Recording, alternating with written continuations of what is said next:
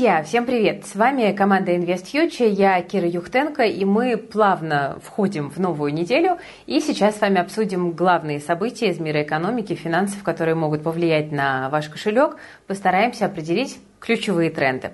Если вам нравится наша работа, то не забывайте, пожалуйста, награждать нашу команду лайками, потому что для нас это очень важно и приятно.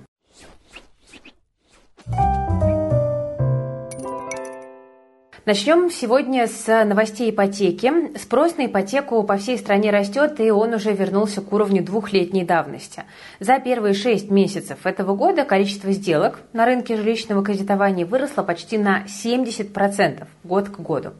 Это вывод, к которому пришли аналитики сервиса DomClick. Они изучили актуальные данные Сбера по числу выданных ипотечных кредитов в России. Лидерство по этому показателю уже третий месяц подряд удерживает Подмосковье. В июне там выдали 8,5 тысяч жилищных суд. Бронза у Москвы, серебро у Краснодарского края. При этом наиболее активно растет число сделок в удаленных регионах. Среди них, например, Республика Тыва, Кабардино-Балкария и Астраханская область. Всего за первое полугодие 2023-го российские банки выдали более 825 тысяч жилищных кредитов, а общая сумма больше трех триллионов рублей. Это, конечно, фантастика. Такие цифры приводят специалисты Дом РФ. Они также прогнозируют, что по итогам этого года объемы выданной ипотеки в России установят новый рекорд и перевалят за 6 триллионов рублей. Предыдущий пик пришелся на 2021 год. Тогда банки оформили кредитов на 300 миллиардов рублей меньше. В Дом РФ считают, что в ближайшие месяцы темп выдачи ипотеки в России пойдет на спад. Среди причин представители компании называют ужесточение регулирования ипотечного рынка и рост ключевой ставки.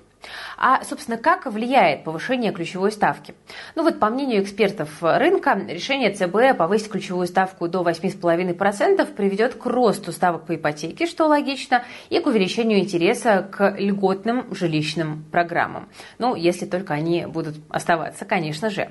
Например, вот собственные предложения от банков могут прибавить до 1% пункта, а классическая ипотека может подорожать до отметки на 1,5-2% выше ключевой ставки. Хотя, конечно, уже сейчас проценты по ипотеке без госсубсидий, как правило, эту величину превышают. Также есть мнение, что решение регулятора в любом случае негативно повлияет на рынок жилья, потому что от уровня ключа зависят все кредитные продукты, которые неминуемо будут дорожать. И если стоимость квартир пойдет наверх, то платежеспособный спрос, наоборот, может снижаться. Но, тем не менее, Минстрой не собирается дополнительно поддерживать отрасль вот на фоне повышения ключевой ставки. Об этом сегодня сообщил глава ведомства Ирек Файзулин. По его словам, в прошлом году ставка была выше, поэтому пока причин для паники экономики нет. В правительстве сейчас прорабатывают все возможные сценарии развития строительного рынка, э, многозначительно добавил э, министр.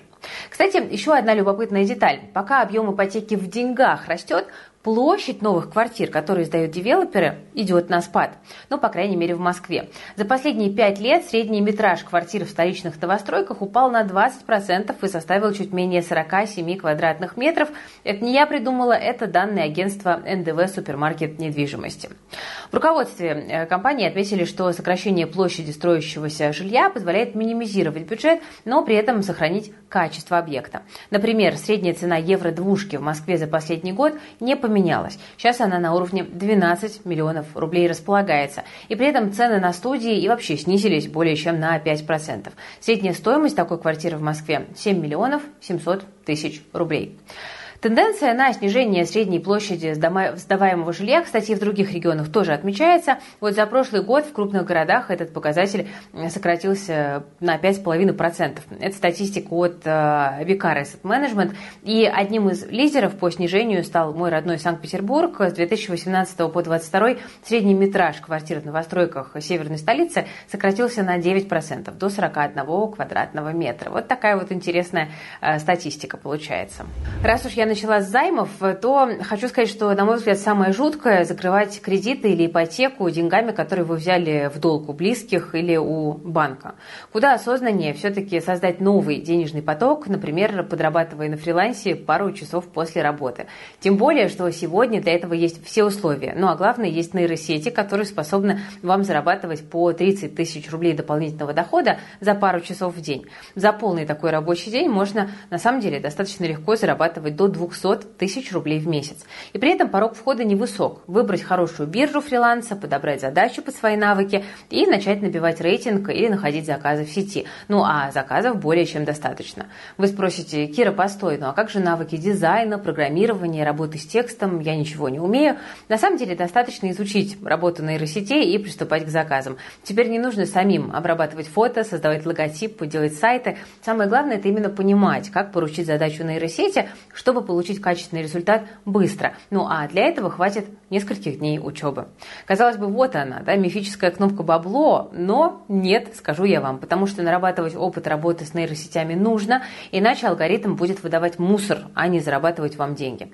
Ну а познакомиться с нейросетями под любые задачи, начать работать в каждой из них вы можете на нашем нейроинтенсиве. Это 10 практических уроков, на которых я вместе с нашим специалистом по нейросетям Сережей Элем рассказываю, как работают 30 нейросетей, и мы там выполняем задания на практике. Те, кто к нам присоединился, уже в полном восторге и просят продолжения обучения. Получить доступ к интенсиву можно за 830 рублей в месяц. Таких цен сейчас нет ни у кого. Ну а затраты можно отбить за 3-4 заказа на бирже фриланса. Отличный шанс освоить новую профессию и получить твердую уверенность в завтрашнем дне. Ссылочка на нейроинтенсив в описании к этому видео. Поговорим про экономику мировую. Восстановление экономики Китая идет медленнее, чем ожидалось. Крупнейшие банки, такие как JP Morgan, Morgan Stanley, Citigroup, понизили прогнозы по росту ВВП Китая на 2023 год до 5% в свете обеспокоенности по поводу слабых экономических показателей. Официальные данные говорят нам о том, что экономическая активность в Китае замедлилась во втором квартале. Первом полугодии 2023 года темпы роста экономики Китая составили 5,5% в годовом исчислении. Во втором квартале ВВП вырос на 6,3% после роста на 4,5% в годовом исчислении в первом квартале. Но рост ВВП Китая оказался ниже ожидаемого уровня, а это вызвало беспокойство по поводу его дальнейшего восстановления. Общее ожидание составляло 7,1% э, роста. Кроме того, в июне наблюдалось значительное замедление роста потребительских расходов, а инвестиции в недвижимость упали. Это все усугубило убытки китайского строительного гиганта Evergrande, который вы точно все знаете и помните, который сообщил о потере в 81 миллиард долларов в 2021 и 2022 годах. Долг Evergrande, кстати, продолжает расти, увеличивая финансовые потери. Средний ежегодный рост ВВП Китая в последнем десятилетии был около 7%. В 2000-х он превышал 10%. По прогнозам, рост китайской экономики замедлится до 3% в будущем. Не радужно. Ну, надо сказать, что ситуация в США, главном конкуренте Китая, тоже вызывает определенные вопросы. По опросу, который был проведен Национальной ассоциацией бизнес-экономики, большинство экономистов считают, что вероятность рецессии в США в течение следующих 12 месяцев составляет 50% или менее. Такой прогноз выразили 70% 40% опрошенных, а это говорит о существенном изменении настроения по сравнению с апрельским опросом. Более четверти участников опроса оценивают шансы на рецессию в США в следующем году как 25% или меньше. Стабильность рынка труда и снижение ключевых показателей цен на потребительские товары внесли свой вклад в изменение общего настроения. Но современные данные по США указывают, кстати, на обратное. Инфляция снижается и уже достигла уровня в 3%. Уровень безработицы остается на исторически низком уровне. Кроме того, фондовый рынок США продолжает показывать активный рост. И вот все эти факторы указывают на то, что рецессия в США на данный момент, ну, фактически кажется маловероятной. Возникает логичный вопрос, ну а как обстоят дела с российской экономикой? Особенно если учесть тот факт, что она в известной степени зависит от того, что происходит в США и Китае Китая. Снижение экономических показателей этих стран может привести к сокращению импорта, в том числе и из России. Это, в свою очередь, отразится на доходах российского бюджета, ну а значит и на уровне национальной валюты, что, в общем-то, логично. Но пока экономика России продолжает расти и уже достигла до кризисного уровня. Об этом накануне сообщила глава Центрального банка Эльвира Набиулина. По ее словам, в большинстве отраслей э, экономики, которые ориентированы на внутренний спрос, показатели уже эту планку превышают. Исключение тут разве что нефтегазовый сектор, на который серьезно влияют западные санкции. Регулятор прогнозирует, что по итогам года экономика страны прибавит от полутора до двух Это официальная позиция регулятора. Такие предположения ЦБ имеют под собой вполне конкретные основания. Уровень деловой активности малого и среднего бизнеса в России сейчас на максимуме за последние пять лет. В июне индекс RSBI, который отражает этот показатель, достиг 55,3 пункта. Рост фактических продаж отметили 19% компаний, еще почти треть компаний ожидают увеличения выручки в будущем. Наращивать доход и расширять бизнес российским компаниям мешает кадровый голод. Мы уже разбирали эту проблему в предыдущих выпусках. Предприниматели готовы нанимать новых сотрудников, но в реальности свой штат в мае и июне расширили только 12% компаний, просто потому что подходящих людей они найти не могут. Ну, ладно, поговорили про мир, поговорили про Россию, теперь перейдем к нашему фондовому рынку. И сегодня все ждали, что там у металлургов, Норникеля и Северстали. А у них все довольно неплохо. Ну, Почти. У Северстали выросла выплавка стали и производство чугуна, но упали их продажи. Полуфабрикаты и коммерческая сталь упали на 6 и 14% соответственно. Но дело не в спросе. В годовом выражении продажи даже выросли. Просто Северсталь отправила то, что выплавила на производство продукции с высокой добавленной стоимостью. И вот э, они продали ее аж на 11% больше, чем в прошлом квартале. А вот Норникель снизил выпуск меди, зато нарастил выпуск палладия и платины. Все дело в сезонности. В июне в порту Дудинка навигации нет, поэтому добыча снижается. Плюс сказался ремонт мощностей. Так что если подрезюмировать новости по двум компаниям, Северсталь полностью оправилась от прошлогоднего шока и чувствует себя хорошо. Компания сейчас сосредоточена на нашем рынке, а со спросом на металл в России, как вы понимаете, нет проблем. У Нурникеля все вроде бы тоже неплохо, но вот он сильнее ориентирован на экспорт, а со спросом в мире непонятки. Вроде растет, но не так сильно, как все ждали. В любом случае, никаких восторгов по поводу металлургов рынок не испытывал, но Северсталь все-таки впечатлила инвесторов больше, поэтому и выросла почти на процент, а Норникель всего на 0,3%. Русагро поделились своими операционными результатами за второй квартал этого года. Выручка снизилась на 10% по сравнению с предыдущим годом. Тут подкачал масло жировой бизнес, который просел под давлением мировых цен на подсолнечное и пальмовое масло. Зато отличные результаты показал сельхозсегмент. По разным направлениям выручка там выросла от 60 до 500%. Отчет можно в целом назвать нейтральным, неплохой и нехороший. Ну, собственно, рынок его так и оценил. Котировки компании слегка снижаются, меньше процента. Учитывая то, что сектор, в котором работает компания, цикличен, а мировые цены на продукцию снижаются, я больше склоняюсь к тому, что все не так плохо, и компания продолжает оставаться привлекательной. Но не нужно забывать про главный риск компании – это расписки. Да, у нас торгуются на Мосбирже именно расписки, поэтому если произойдет редомицеляция и компания пропишется в России, то бумага будет стоить сильно дороже, текущих значений. Как вы знаете, друзья, «Газпром» планировал построить свой собственный завод по производству СПГ в Усть-Луге, который стал бы первым заводом такого типа у компании и позволил бы производить 13 миллионов тонн сжиженного природного газа в год. Но возникли серьезные проблемы, которые связаны с поиском подрядчиков для того, чтобы, собственно, это строительство произвести и реализовать. Западные подрядчики проигнорировали тендеры на участие в проекте, что, в общем-то, не особо-то и удивительно. Но вот незадача. Даже отечественные строители отказываются в тендере участвовать. Это ставит «Газпром» в довольно затруднительное положение и задерживает начало строительства э, завода. У «Газпрома» и без того сейчас хватает проблем, а тут еще и с новым заводом беда. Компания, не имея возможности, в общем-то, развиваться, будет, э, как мне кажется, все сильнее впадать в зависимость от своей дочки «Газпром нефти». Эта зависимость хорошо наблюдается на графике отношения капитализации «Газпром нефти» к головному «Газпрому». Ну, в общем-то, вот такая вот тенденция. Ну а теперь немножко грустной статистики для российской экономики. С начала СВО чистый отток капитала из России перевалил за 250 миллиардов долларов, говорится в отчете Центра макроэкономического анализа и прогнозирования и статистики Центрального банка Российской Федерации. В 2022 из России ушло 239 э, миллиардов долларов, в четверо больше, чем годом ранее. Эта сумма включает 13 миллиардов долларов за до, до э, СВОшный январь. В первой половине 2023 года отток составил дополнительные 27 миллиардов долларов. В относительном выражении темпы вывоза капитала достигли 13% ВВП и побили все возможные рекорды. Такого не было никогда. В период кризиса 2008 отток капитала из страны составил 11% ВВП. Вряд ли мы можем удивляться таким цифрам. Люди уходят от риска и продолжают уходить дальше, так как мы все еще живем в период высокой неопределенности. Отток капитала – это важная причина, в том числе и для, конечно же, курса курса национальной валюты. Если не получится каким-то образом ограничить вывод средств нерезидентов из России, то курс рубля так и продолжит падать. Но они дружественные нерезиденты останавливаться не собираются. Бегут из детского мира, магнита и других компаний. Только позвольте это сделать. Так еще экспортеры продают всего 20% валютной выручки на бирже, что не позволяет курсу рубля окрепнуть. При этом на зарубежных счетах оседает около 2 миллиардов долларов выручки каждый месяц. Вряд ли повышение ставки АЦБ как-то кардинально изменит ситуацию с выводом капитала. Друзья, знаете, когда отток капитала особенно ускоряется? Конечно же, летом, в сезон отпусков, потому что многие едут отдыхать за границу. Ну а если вы часто летаете или путешествуете автобусом, то наверняка уже прикупили себе вот такую вот подушку. Если использовать ее, как рекомендуют производители, вот как бы рожками вперед, то шея во сне довольно часто затекает. И вот тут я узнала лайфхак, как этого избежать? Для этого, друзья, нужно подушку просто перевернуть.